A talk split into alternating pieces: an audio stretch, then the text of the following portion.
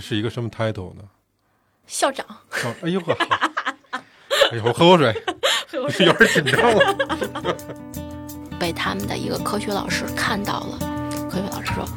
哟，你又发骚呢！”啊，我天哪！就当着全班的同学这样说的。我要给我闺女做一个学校，我要跟她传个班。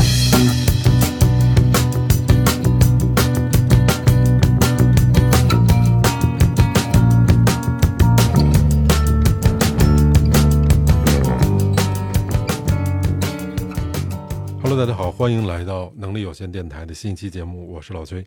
那今天给大家介绍一位我的朋友，来先跟大家打一招呼。大家好，我们约了有差不多半年了吧？其实没有，是一年了。去年的时候，哦，对，差不多一年了我。约去去年就约过一期，但是因为我当时双向犯嗯，了，我说我没有思考能力，你再哦等等我吧。这一等就一年以后了。对，是中间我回来了一趟。嗯，对，说那个用爱发电嘛，我说我也是，我也在用爱发电，一起来吧。 其实特别有意思，嗯就是大家都是这个听到一些故事的时候会比较相通啊，嗯你会比较有想聊的东西，所以今天就有这样的一个机会过来来嗯聊聊你的故 事。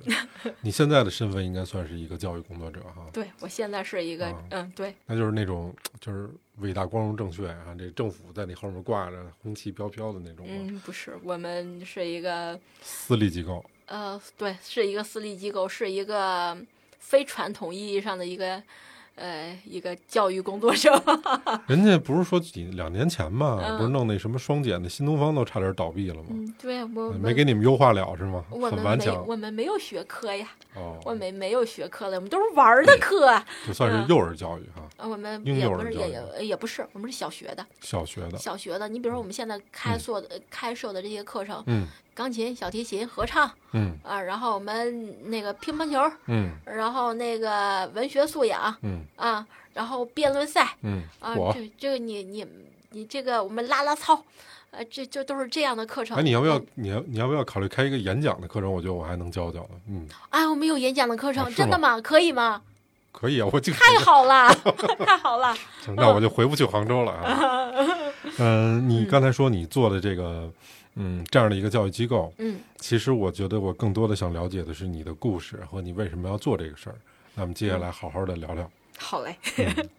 是学幼教的吗？嗯，哎不完是全，不是。完全不是。我原来做的事儿跟这个完全完全。我天津上的大学，啊，对，学的什么专业呀？ 呃，学的国际贸易。哟，是吗？发大财那种专业啊？啊，对，然后也没发了大财，没发了也嗯没发了大财。嗯 我是实习就来的北京，嗯就是还想见见更大的世界，那旁边就就有北京，我们就来北京吧。 啊， 那想做什么呢？没有目标，刚来的时候就没有目标，就是想的是哪儿能收留我。呃，有那么一份工作，呃，然后那个，哦因为当时如果要是做外贸的话，国际嗯贸易在、其实，在天津很好的，它是一对个，港有口港城口市，城市，但是来北京其实是没有天津的那个那个嗯就业环境要好一些。嗯嗯嗯，我刚来北京的时候是在一个旅游的一个杂志社，旅游杂志社呀，对，呃，接触的是各个各地的这种景区，嗯就是让他们在我们的这个杂志上，啊，呃，要登点广告去什么呃登的，点儿广告明，白对，啊，然后卖点儿广告， 就是那样，那啊，等于算是一个销售性质的工作。呃，算是一个销售性质的。一般国际贸易毕业都是这 那这个下场，就很多人都说，就是我的性格还是挺外向的，是嗯能跟人打交道就是很顺畅的。但是细想起来，其实我我我不是一个外向的人，嗯我我还是比较享受自己独处的这个时间。骨子里是比较骨子内里向是的，嗯就是我我是我是能跟人打交道，能能去做这件事儿，但是呢，这个事儿对我来说是消耗，嗯有人质疑不信 嘛？啊，太多了，我跟朋嗯友们说，我说我其实是一个特别不爱说话的人，我几乎能待一天一句话都不说。他们说别逗了， 看谁，其实是真的，哎 就是对定义这个内向和外向，你嗯就是你跟人打交道的，有的人他是能赋能的，嗯他会觉得这是这是我我我这是这个就我跟人聊天才是休息，嗯，我不是我我是独处才是休息，然我后跟人聊天我是觉得我这是在那哦累个啊在输出明白，呃在输出，脑子对里还得转着。脑脑袋要转，嗯对，嗯嗯但是没有什么不能跟人打交道的事儿吧？除动物园儿之外，好像嗯，对我现在已经做克嗯服科研什么之类的。我现在已经克服很多了。我原来会把可能会遇到就是那个位高权重的那些人，不会去跟他们打交道。嗯有人说你这个你不太会迎合领导的，我也想迎合，嗯，那个方法的问题没有 方法明白啊，不知道该说点啥，嗯就就就愣住了，呆若木鸡。 但是也是因为可能刚从学校毕业，对他实实际上社会经验不太多吧？对，没错儿，嗯但是现在是但是谁跟谁聊现在 是？可能这件事儿是是从什么开始呢？就是嗯我没有就是有求于人了。嗯嗯，原来这哎，这个人是我领导，我可能我可能要忌惮一些，我反而就不知道该该怎么去说了。嗯嗯，嗯，我现在没有这些忌惮了，然后因为你自个儿成领导了不是不吧。不不是破罐破摔 了。 嗯我们随杜杜便吧现在现在是一个呃幼儿园，嗯，没有，我们这边儿就是一个。嗯，说高大上一点儿叫教育综合体， 哎呦呵，好家伙教育综合他是一个什么 title 呢？校长，叫哎呦呵， 哎呦，我喝口水，喝口水有点紧张了。嗯所以现在变成一个校长了，我相信这过程应该是一个挺漫长的一个过嗯特程。别艰难，特别艰难。嗯，哦，我之前其实挺混不吝的，嗯你比如说工作上啊，嗯嗯就是我工作该做的做完了，我说请假就请假，我说走就走了，嗯说完就背包我就嗯，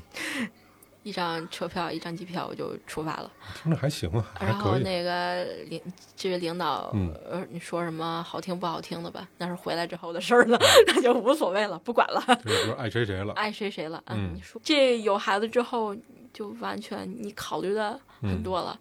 就搁在以前，我就想的不不过脑子的，我就直接就说了，嗯嗯，嗯，呃这个就 就不能抽烟的，你出去抽吧，就嗯直接就说了。这跟你跟我介绍的你之前被诊断出来的那个问题有关系吗？你觉得？我觉得应嗯该直来是直有去的关这系，种嗯应该是有关系的，因为受挫很多。我最早的时候是我初中的时候发现的，我因为这个还休学了一年。哦，什啊么表象？我当时因为嗯情志上的问题，可能那时候也不太允许你去表达这种情志上的不舒服。嗯我更多的是身体上的，我头疼，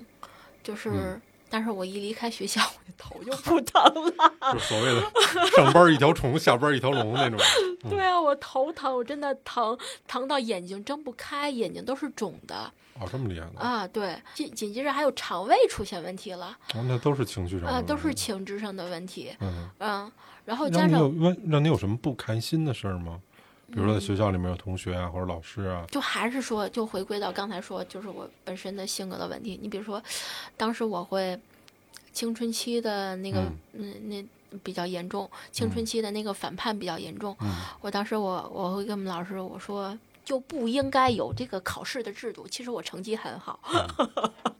然后我们学校前六十名会贴一个红榜，就是那个每次月考的前，我我其实都能上榜的，但是我每次都会把那个红榜给撕掉。你就是逮机会你因为你认为这个事儿是不对的。我认为这个事儿是不对的。我认为就靠成绩把人分成三六九九等这个事儿，它就是不对的。你你说的对啊，我认为对，是这样的呀。呃，是这样的。哦嗯，对。然后很多这种什么呃我我做了很多我同学不敢做的事情，他们都会背地里给我竖大拇指，但是那那你既然做了，你应该很痛快呀。你为什么不不开心呢？嗯，但是我会被老师治啊，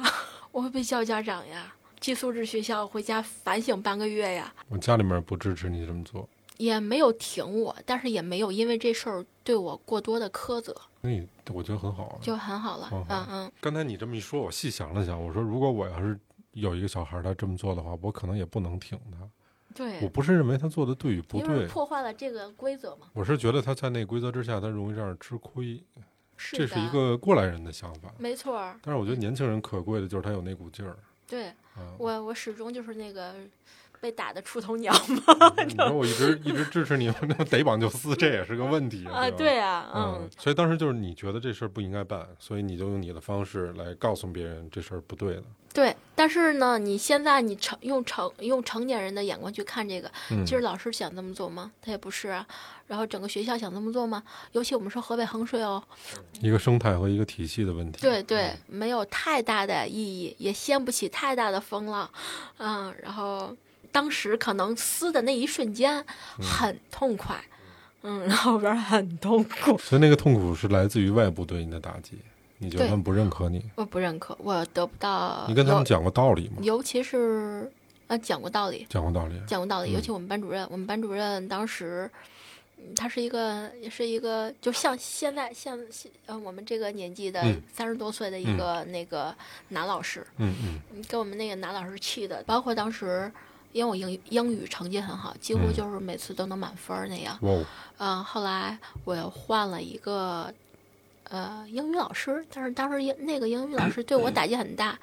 对我打击很好。呃我我认为我上课我可能什么都会，我会举手，我会去发言，我是积极的在课上去做一些东西，嗯嗯嗯但是他看不到。我的地理成绩也好，他当时教我们英语，还教我们的地理，就是他讲的不对，我老老在老在底下我就说你这这这这儿不对，啊，相当不靠谱，相当不靠谱。嗯嗯，相当不靠谱。包括他有一些就是我觉得很精彩、很应该讲的一些部分，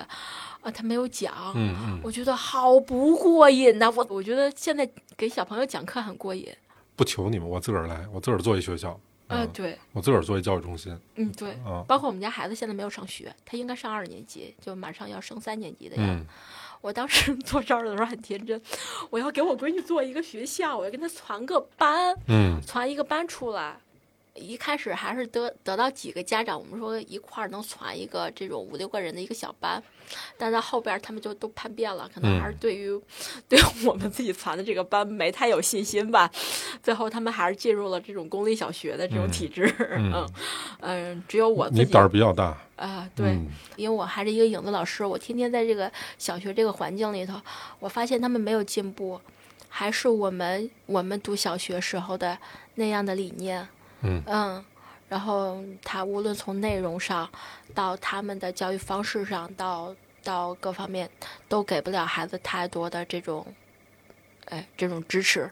你理解的那种好的教育是什么样子？我认为好的教育是要给到孩子一定的自由度，嗯，要让他能够有自我探索的这种欲望，嗯呃，让要让他对知识永远保持一个这种渴望的态度，不是说我在上面讲，你在底下灌，我要你做这样，你就必须这样做，不是也要有思考的，还但是我觉得你刚才说的那个，在我听来哈，嗯，那你如何能做到呢？我为什么是你能做到呢？我我没有觉得我能做到，但是嗯我我但是我觉得我知道我们家孩子需要啥，嗯，嗯，他那肯定。你的教育理念和学校里面的，就是说这种小学里面的教育理念上面的不同在哪儿？如何实现的呢？嗯，现在我姑娘现在她上的嗯课就是我跟我先生在家教一部分，还有嗯部分是就是现在因为内容的东西很哈，有一些网上找一些课程，买一些课程都是很方便的，但嗯是内容不重要，主要的就是让孩子觉得这件事儿更有趣。我愿嗯意自己通过，包括现在 Chat GPT，它它嗯它也在用，嗯可以通过自己的方式去检索获得这个内容。在现在的这个学校里头，它更多的注更注重的是这个内容上的东西和形式上的一些东西。嗯这个内容上的这个东西是最最容易获取的。嗯嗯嗯，它更多的是，啊、他自己知道有一个获取知识的一个途径，解决问题的方式。你什么时候有这个打算？说我自个儿来，我不让他去小学。从我开始做影子老师开始，什么叫影子老师？呃，有一些孩子他是有一些呃生理上或者是心理上的一些问题，嗯呃，不足以自己在学校完成学业。你比如说有有的孩子可能情绪问题会比较严重，嗯会上课的时候会突然间，然后情绪就控制不了了，嗯嗯嗯，就有一些障碍的一些孩子，嗯他会请一个这种影子老师来协助他来上课，就是陪读老师、影子老师，哦嗯。而我陪读的这个孩子所在的这个学校，嗯又是朝阳区，很很好重点、很重点。嗯发现他们就是经过这么多年，这个教育一丁一丁点儿的改观都没有，就是很失望、很失望的。嗯然后，尤其就看到这种情况之后，我刚开始当影子老师的时候，我每天都会就放学之后，因为那孩子是只那个孩子是一个不太典型的自闭症的一个孩子，嗯但是能力特别特别好，嗯嗯，他记忆力很好，他有天马行空的想象力，然后但是这个在学校这些都不是被允许和被被接纳的。嗯你天马行空的想象力，我们美术课，我们今天要画一个什么 什么，但是你的太天马行空了它有一标准，啊！对他嗯有一块儿啊，嗯对，那你就就不太行了。明白？那就需要我们引导老师去去把他的情绪，无论是安抚呀，或者是疏导呀，嗯，啊，做一个这样的一一个处理。嗯，是我就是因为跟跟学校有这样的一些接触，然后看到了现在小学的这种情况，你觉说得它是扼杀孩子的什么想象力、创造力？创造力、想象力，嗯真正的是就是看手看脚，你所以坐在这儿就行了。所以你认为想象力和创造力对于孩子是最重要的？这还肯定很重要的。为为什么呢？啊，为什么不是守规矩啊、听话呀、嗯这为什么不这这种能力？啊这是解决问题。你呃未来你可能生活的面对的一些东西，它是嗯一些未知的东西会更多。嗯你更多的是你自己解决问题的这这这些能力呀、嗯那它的核心就是创造力和想象力嘛。嗯嗯，嗯，那你做这个事儿有没有压力啊？就是有压力呀、对啊压力太大了。你那你要说服你的母亲啊，你的我我跟我老公，我们两个的这个理念还好，还很一致。哦，就是就是能够，我我们两个就是能够分工去去去执行这件事儿，怎么商量的这事儿？是谁提的呀？我提的。我因为我我经常回来跟他提，我说今天哎呦这啊气死我了！我说那个我学校发生了一件什么什么样的事儿，我说有一个有一个孩子，嗯嗯，他就因为上课然后顶了老师一句，被、嗯，被老师给关到前面讲台的柜子里，在里头待啊了一节课。还能这样呢？现在对呀、天哪，就我那真孩我真没就想到那，很很特别重点、特别重点的一个学校，哦，这这特个别就在长这区个这个真是超出超出我意想。那个孩子就在那个柜子里待了一节课，下课弄出来，孩子在柜子里都睡着了。一年级天哪的一年级的孩子，然后那真是一模一样，跟以前我一说的模一样啊没什么只区别。本质，对，包听括说现在不是老师都当孩子宝贝儿都惹不起吗？嗯，说这稍微有点体罚也不不不不行吗？他不体罚，啊，他不体罚，那那你你过来你。你就站在这儿，站在这儿，然后他没地方，他就就只能往柜往往柜子里躲，嗯，躲在柜子里一会儿就睡着了，嗯哎你就没人搭理，嗯，啊，呃，在说这之前，我首先我认为啊，嗯不一定对啊，我嗯认为对小孩适度的嗯，体罚是有作用的。嗯对他我在觉得分适度事儿的一分事儿定是适度的。适度的啊分事儿，对但是最要不得的就是当众羞辱他，对然后让他觉得他自己跟谁都不一样，隔离他。对，是的。我觉得这个是太恶劣了。这个为人父母，包括这个为人师表，绝对不能干这种事。包括我当时陪读的那个孩子，因为嗯他自自身的原因，他会有时候会一个男孩儿，嗯他会有一些自我刺激的一些行为，比嗯如说会夹腿。嗯当时他们有一个科学老师，然后就就那天我放学我就就哭着，我是真的是哭着回来的，我很心疼这个孩子，是为什么呢？嗯，他上课很紧张的时候，他就会夹腿。嗯可是我我我跟那个孩子正正给他引入一个概念，叫做隐私。我嗯说这个事情你可以做，但是你要在我看不到、同学看不到、老师看不到、爸爸妈妈都看不到的时候，嗯你找一个这样安全的地方，你嗯才、才可以做这样的事情。嗯因为他小嘛，嗯他说嗯我知道了，但有的时候也会忍不住。他说嗯老师，他他他并不是说我们成年人想象的说我我真的是对于性什么有有有有什么样的想象，不是，他只是紧张，嗯他只是紧张。嗯然后那个他有人老师对不起我我我又暴露了我的隐私，对不起，我下次不这样了。我说你跟自己说一个对不起，然后嗯下次咱们把自己保护好。嗯。嗯，都刚刚建立了这样隐私的一个概念，孩子接受的也很好。就是偶尔有一次被他们的一个科学老师看到了，一个年纪很大的一个科学老师，那个科学老师说：“哟，你又发骚呢！” 啊，我天哪！就当着全班的同学这样说的，哎呦，我就就当时嗯太恶我劣心了里那个堵呀，嗯，这太恶劣了，那、这嗯我说个给这孩是子造成多大伤害？啊这是一个什么样的一个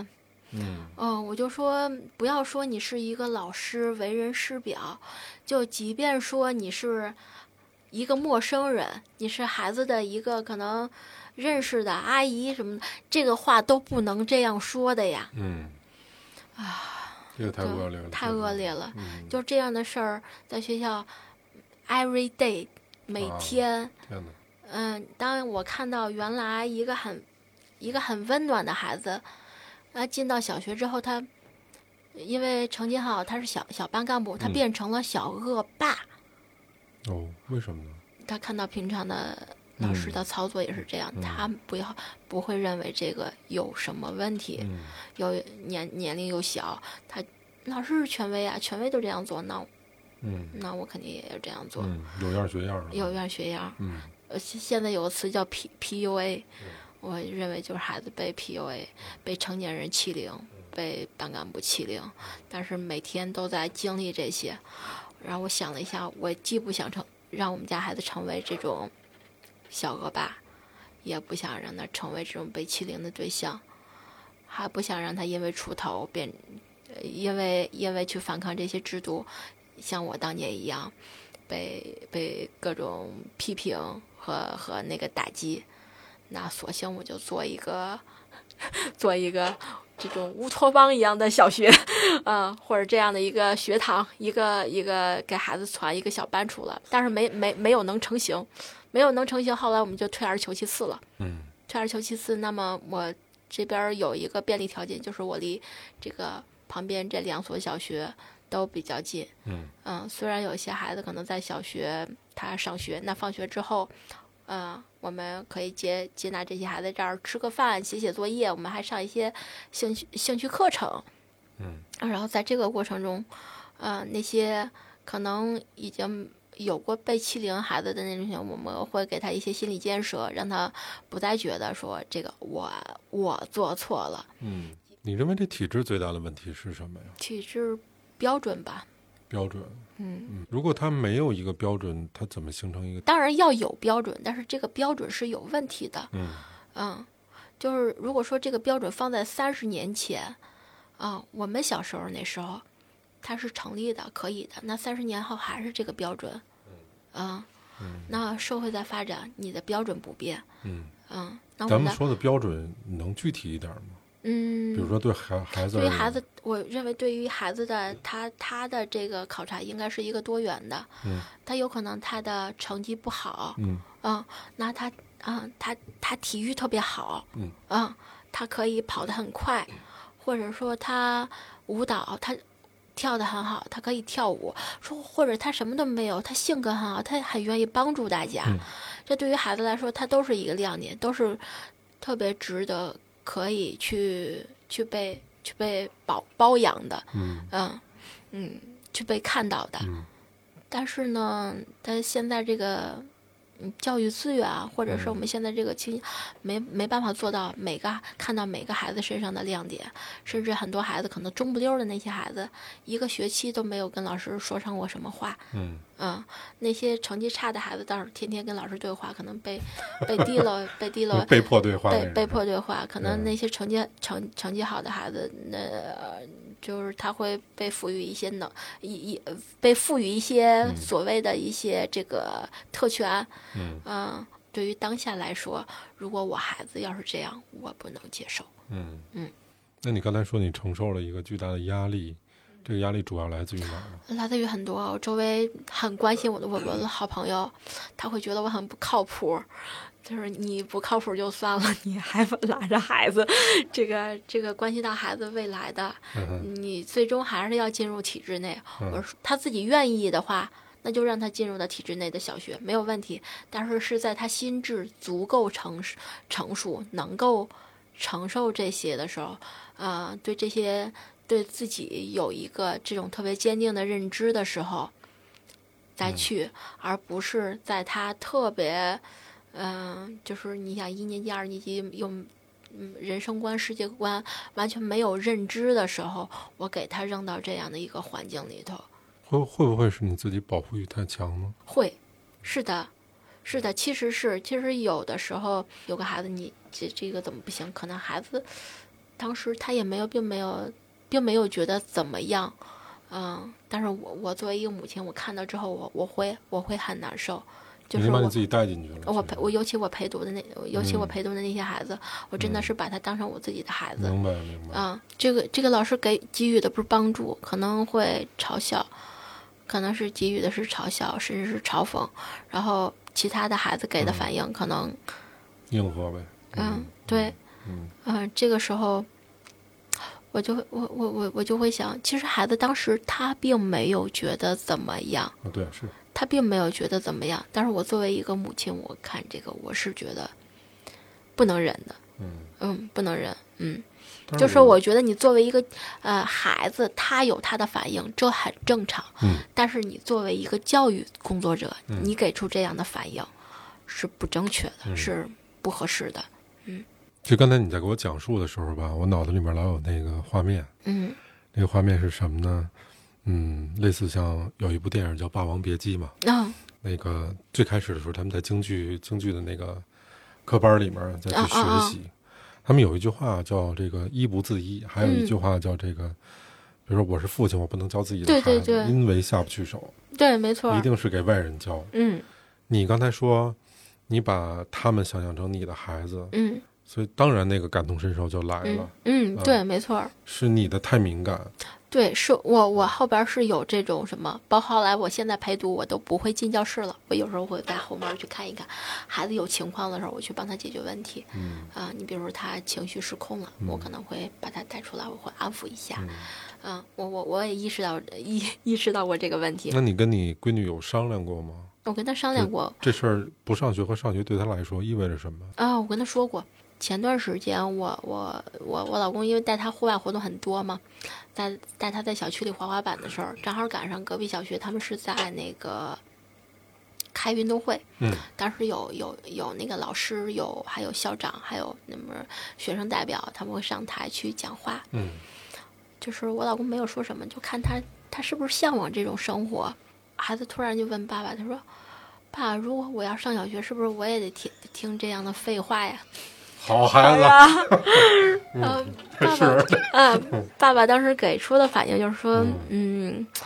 听一听可能也没什么坏处。就是其实我心里说是是哈”，嗯，但是如果这孩子问我呢，我肯定还得用一种比较 柔性的方式去对回答的。其实大家都知道，这这些可不能是就那么废话吗？啊，对嗯，，但是一句有用的没有。对，爸爸说的是那个，如果你就是听一听也没什么坏处，嗯虽然可能也没什么好处吧， 对，也没什么坏处，也只能这样说，因为补充为点了钙，晒会儿太阳。他要对我们是说让他去感受一下，如果说你要感受很不好，我们随时可以喊卡，随时喊可以喊停，嗯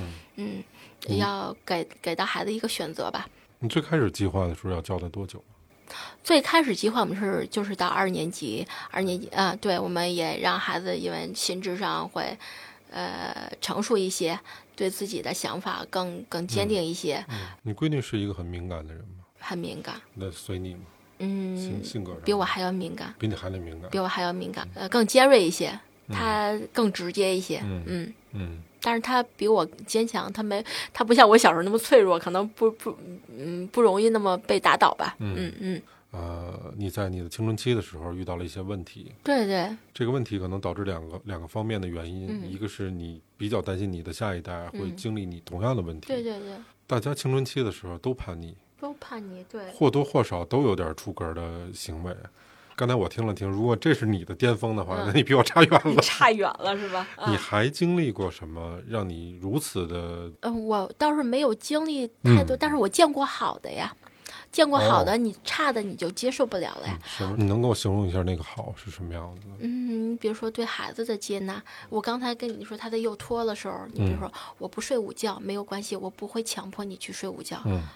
我觉得这工作做得更细腻一些。更细腻一些。他更多的是站在孩子的角度去思考这些问题。我刚才觉得，嗯，当然我不是反对啊，嗯我我我我，如果我有一孩子，我当然希望给他送到一个这样的地方。嗯同时，我站在幼儿园或者老师的角度来去想，嗯，因为我不知道你说的那个幼儿园是多少老师看多少孩子，它嗯有一个比例嘛。嗯嗯，如果要是比如说一个老师看个二十个孩子啊，对，那可能他做不到这种，比如说大家睡觉你不睡，如果是一个人，对可能他还肯定好是嗯要是七八个呢，这这这剩下那十来个睡，这七八个溜达，他也没法休息。对对，还嗯好，就是因为呃一般的幼儿园它也要两教一保嘛，至少至少一个班要有三个老师的。就任哦何幼儿、呃任何幼儿园的一个班，你只要是做幼儿园，你至至少一个班要配齐，别管多少人，两个老师，一个保育员，这三个人是要配齐的。保育员是什么角色呀？保育员是更多的是对孩子生活上的一个照料，哦他，不讲课。北京他现在这个教育也很多元的，嗯，是吗？很多元。对，那问题就来了，那为什么我们的传统教育一直没有变呢？从你的角度来说，嗯，我觉就得如还果是教育资源不够吧，教育资源不够，就是对公立教育投入的还是不够多，还是不 OK 够多。你你一一个老师上课给四十个孩子上课，他必然就是，即便老师他的理念很好，嗯，他很有想法，很有把，没办法实施的。嗯你把四十个孩子，你砍上二十个孩子，嗯，嗯，就都比如很说难嗯一分钟洗俩土豆儿跟一分钟洗一百个土豆儿的区没别，错没错啊，OK 所以这个往深了聊，它是一个特别复杂的一个体系式的问题。对的，它最后那边有一刀切的，给你一个衡量标准。啊没错虽然没我错觉得一定程度来说，它也算是一个公平的。对，一是定的程度来说一哈呃，对，嗯，当然这个在在每这个标准确定的前提下，虽然每一个省份现在也有自主出题，或者每一个高校对于每一个学科在每一个地方的招生的录取的标准不太一样，但只能说是一个相对的公平。没错儿，只是在这个的路上面嗯，是不是只给，还是我认为其实可以绕几道弯儿的？没错，儿，没嗯错儿那我们谈谈这个现在我们现在在的这地方，啊你做的这个教育中心哈，啊，是应该说你完全不是这个行业的人完呢。全不是哦，嗯，完全不是这个事儿，就是完全归功于我姑娘的幼儿园的园长。我哦当时经历了一个事儿，哦，我被裁员了。 我当时我是因为我呃我我是把我姑娘送到 那个说的都好听，现在叫毕 业。毕业。我们那个我们孩子他们那幼儿园那个园长园长，我就说金老师，你哦这边儿有有什么事儿需要我帮忙，你随时叫我啊。嗯我说我现在我也游民，有的是时间。嗯，然后那个他说牛妈你真的吗？我说真的呀、他说你去陪读吧。我说什么叫陪读？当影子老师行吗？我说啊，我说没有经验可以吗？他说可以。我说呃真的呃真的可以。他说你我你要不要给我培训一下？他说不用培训。他说这个这个东西还是要看天分的。 我说是吗？我说是那那那是一个什么样的工作？完全对这个没有概念。那是嗯我第一次去陪读。了理理就是，呃，一个上午在小学陪着这个孩子上学哦，啊，这算是份工作吗？嗯，算是份儿工作啊，算是份儿工作。当时我就跟你说，说的我，呃，一开始我会觉得我很心疼这些孩子，呃，我我反而会觉得我陪读的这个孩子是一个最幸福的孩子，因为他们老师不怎么管他。那个孩子不怎么管他，然后那个班主任几乎就无视他嘛，因为你有陪读老师在，你的安全与否跟我没关系，我就不管了。然后反而那孩子你就上课觉得很无聊，很很无聊的时候，跟他说：“我想想，走，咱俩去操场，去别的班蹭体育课了。”我们就站到别的班里队里，我操，那我也适合当这陪啊读老师，然后带着他去蹭体育课了。然后 我那能把这一班都带 走。那那那一个班人人人家不干的，嗯，然后我就带着我陪读那孩子，我就就觉就就觉得觉得无聊，我就走了。这个课我觉得就不不适合孩子，我就走了。这个陪读老师是谁请的呀？家长，哦，就是这孩子的家孩长子的请。家长请的，对那你需要跟那个家长见个面吗哦啊，需要减免啊。 ？OK，嗯，包括那些我们所说的 NT 孩子，就是正常孩子、普通孩子，我说那些孩子才可怜呢，就怎么没讲呢？啊，怎么讲？就是我们这些孩子还有的选。你这个课老师讲的课很屎，那我可以那我带着我们这些特殊孩子，我们啊操场我们蹭体育课去了。那那些孩子呢？那那些孩子怎么办？碰到一个特别暴力的老师，上课一直在各种的 PU PUA 孩子。我我给你举个例子啊，然后这可能有一些肢体动作。上着课，那个有一孩子可能我们上课不是都要这样的吗？嗯，这孩子是这样的，知道什么叫好好坐着，知道怎么做，哦，但是他也不踢孩子，他嗯踢的是他的椅子腿儿、嗯他的桌子腿儿明白。啊。刚才你形容的动作是，本来这个手要放在课桌上对放平，对，然后这孩子可能有点累，歪着了，歪着稍微拄着拄着点脸，啊对就这样。然后这老师过来就踹这孩子的桌椅。踹桌椅，对，嗯，就是这是一年级的孩子呀，哦，这么小啊，对呀、哦一年级的刚从幼儿园毕业的孩子，嗯，这个吓坏了吧得，对啊，本来就陌生环境，对嗯嗯课间是不允许出教室，呃，不允许去出教学楼的，嗯只能上厕所、喝水。喝水你去打水可以，上厕所可以，其他时间是不允许在教室外逗留的。嗯课间的话，你只能前后左右小声的去说话。嗯嗯，这对于一个六岁的孩子嗯是要做这样的要求的。嗯嗯，我当时就说了，我说小学我们不读了，我当嗯时我们家孩子还上小还上小班呢，你是觉得把这个个性全抹杀了啊？全都抹杀了、嗯啊。而最这宝贵的那个东西，我这跟别人不一样的点都对没了，这是在培养小机器人儿嗯嗯，啊，嗯嗯所以 也刺激到了你啊，啊，刺真的是刺激的。我我当时还没有做机构嘛，嗯，嗯，那这影子老师一直做的吗？我哦现在也在做啊，，现在也在做，现在也在做。哦，对对，我我陪读的现在那个那个孩子是在九眼桥那边的一个小学，这都陪了多久了呢？我陪了好几个孩子了。哦，我是从我孩子要上小学那年开始就做就的。焦虑上了， 我叫我要做一所小学，我必须要做一所小学出来。当时嗯有这个执念，但后来就是其实也中间又疫情，又磕磕绊绊的，又、嗯又赶上双减，嗯 然后那个执照又很难很难很难拿下来。就是我们就是算是做了一个这种曲线救国吧。你最开始做这个时候，首先得需要找个地儿，对吗？你要找个地儿，你比如说自己嗯啊，这这个就是摆在眼前的，可能就是就是每每三个月一次的这个房租，嗯呃，我们现在其实还没有没有实现盈利，我们现在就是好就是好的月份的时候，我们是能够打平嗯，啊，呃，一般的时候就你这是做了多久了？这三年了，对，嗯嗯嗯，对，你哎然没赶后上那个好月份，我感觉啊没有，对，这几年，啊这几年就是一直在疫情里头，就是基本上仨月歇半年，上俩对对月对又对歇半年，对对对对对基本上就是就是这么一个状态终于他们不折腾了，最近啊，终于不折腾了，嗯然后那个嗯就我们好月份比较好的时候，可能也就是能够打平。嗯，但是我觉得麻雀虽小，五脏俱全嘛，这涉及到嗯多大多小的机构，其实它管理体系是差不多的，差不多的，只要对跟人打交道，这些东西都得有，对对什对么。财务啊、会计但是啊我这种。但是我们现在还比较，嗯，你就要说好听点儿，现在还比较扁平， 然后然后没有那么没有那么多设置嗯，我们在刚开始录的时候，还有这个阿姨，你还得管他们饭什啊么的对小孩 饭，啊。孩子因为全天都在这边儿，嗯午餐、晚餐、上午、下午的加餐，嗯，然后都要都要给孩子准备的，嗯嗯，累心不？啊，累心肯定是的，累心的。我感但觉是你真真的这这跟你的那个性格真的不太一样，就是你是一个那么奔放的，你之前形容、嗯拿包就走，爱谁谁的那么一嗯个，啊，对现在是所有人都得惦记着。啊，所有人都得惦记着，对对对，你做这事儿快乐吗？快乐特别快乐。对，这这如果不快乐还还还出钱，那这事儿就继续不下 去了。这这事儿就是唯一能让我继续下去，就是我很快乐，点在哪儿呢？是能看到每个孩子的变化的，哦，嗯，那能个成看就到感的，是吧？有成就感。包括有有的孩子特别内向的，啊，到我们这儿可能现在嗯嗯就就就是就是还还放得开的一个孩子，我觉得这就很好。可能这是这个孩子刚来了，他会试探这个这些不敢说的，我上课我正襟危坐的，啊，我觉得他他敢于跟我说提要求，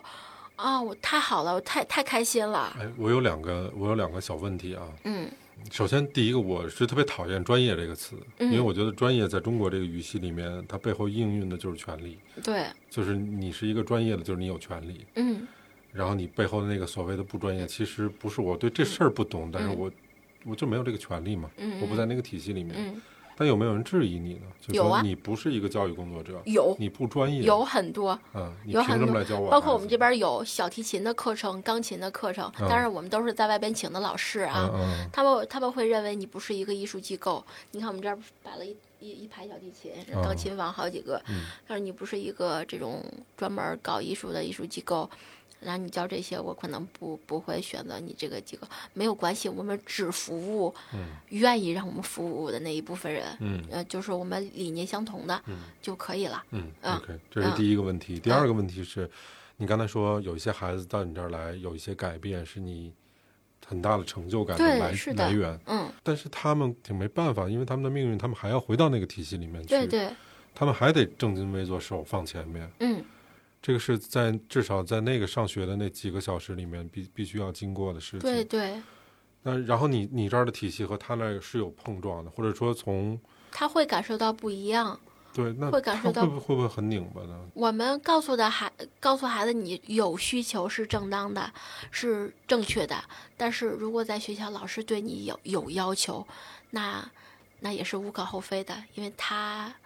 那个就是每一个环境有他的规则所在。可能在你在你的学校，他的规则是这样的，你要嗯遵守他的这个规则。所以那你现在这边大概的学生有多少人啊？正常的平常能到的有四十多个。四十多个孩子吧，每每天有四十多个孩子，嗯，也不是每个孩子每天都来，哦平常多呃三十三十多个这样，嗯，那应该小孩儿都挺喜欢上那儿玩儿的吧？喜欢。啊，每天晚上银行我们到有时候到八点多九点，家长来接的时候接不走，所以这是你的嗯，一段儿这个算是人生经历吧？对对，嗯，嗯我觉得还挺好的，让我听着还挺有感触的。嗯对，我本以为设想的是另外一个故事，就在我们没见面之前， 啊嗯啊，在我们之前的沟通里面，我能脑海里面设想的是另外一段故事，能讲讲这设设想的什么故事吗？特别悲惨，嗯就像我们在新闻里面看到的那种嗯典型人物的典型特征。啊，我本以为是那样，太不典型了就，不，我觉得其实挺典型的。嗯但是你后面的是太不典型了，嗯因为被弄颓了的是大多数，嗯真的是大多数，就嗯被打压的没个性，嗯我没想法，嗯，我顺着你来了嗯，那是大多数人。对我们还是有点逆鳞的，就嗯必须跟家死磕，就是我就我就觉得我这个想法是对的，并且我做出来给你看，证对明我是对的，嗯这是极少数人。包括其实我们现在这个房租，我们到七月八号，因为是一个节点嘛，嗯， 本来我们是六月十五号要交房租了，但是我们跟房东那边合同可能还有二十二二十天的缓，然后到七月十八号前几天，我们的房东要来要来锁我们门，然后我我我们楼下是跟我们楼上都是我租下来，一楼和二楼都是我租下来，等于我把哦二楼租出去了。但是我们租出去的那那那边的那个老师，他们确实因为有一些政策的问题，他们做不了了。他们就撤了，嗯就等于是现在是楼上楼下这个房租都要都要我自己来承担，嗯但我确实有点吃不消。嗯但是这事儿我又想干，嗯，然后那把房东的孩子给 我们留着然吧。后没有我们的房东前几天他也没办法，其实他也是个二房东，他上面哦还有、还有一个就是算是一个国企在跟他，哦他也没办法了，就就话赶话赶到那儿了，我说明天要去给你们锁门。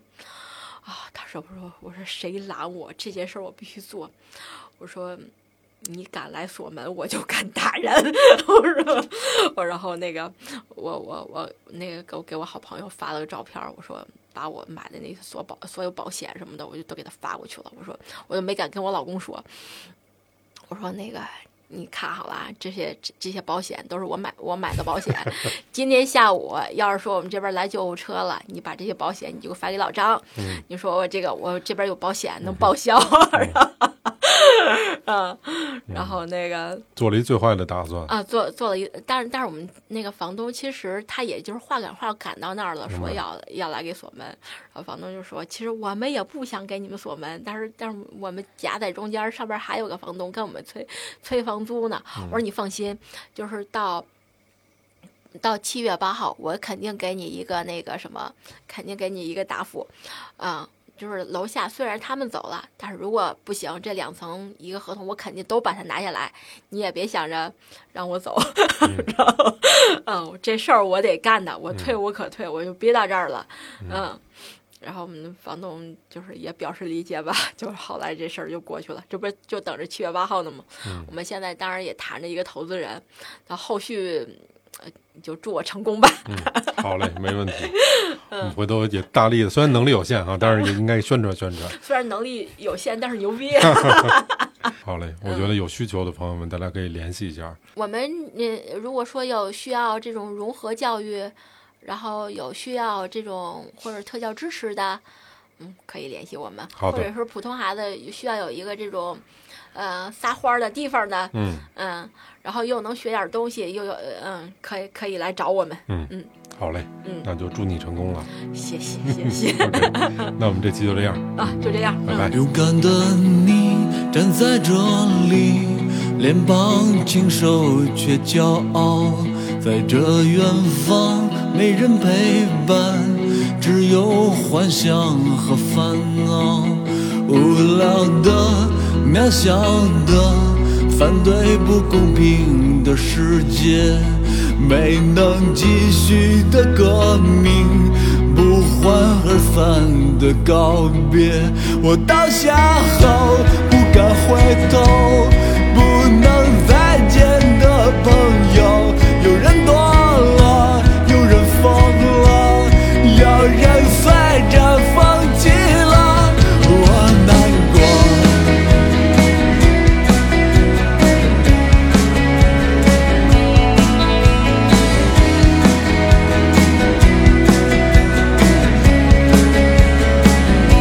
我不得不去工作，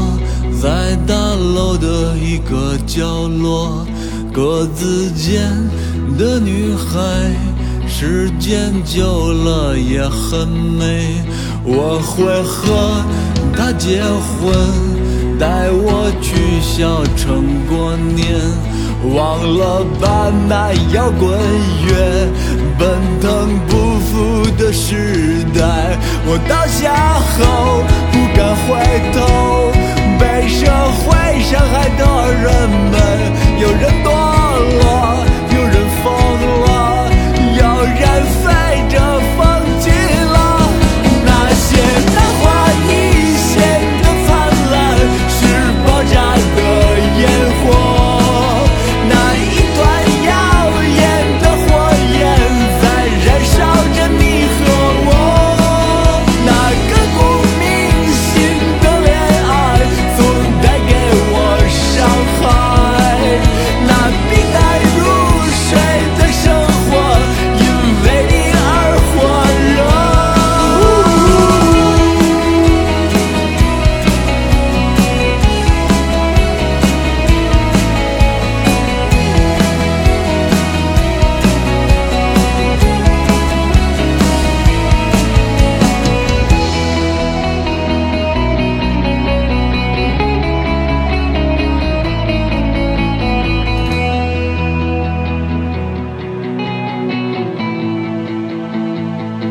勇敢的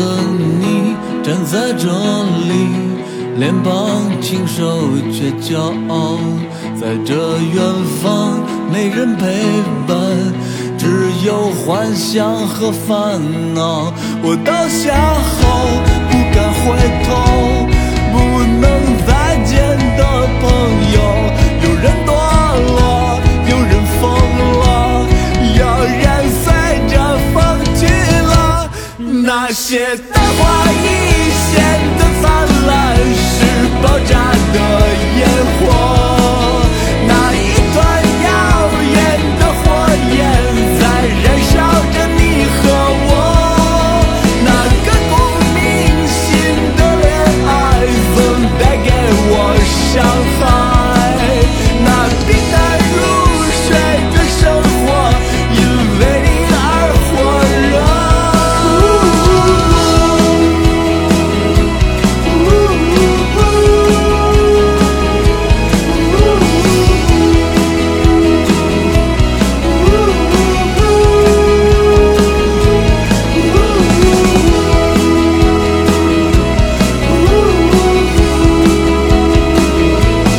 那些昙花一现的灿烂，是爆炸的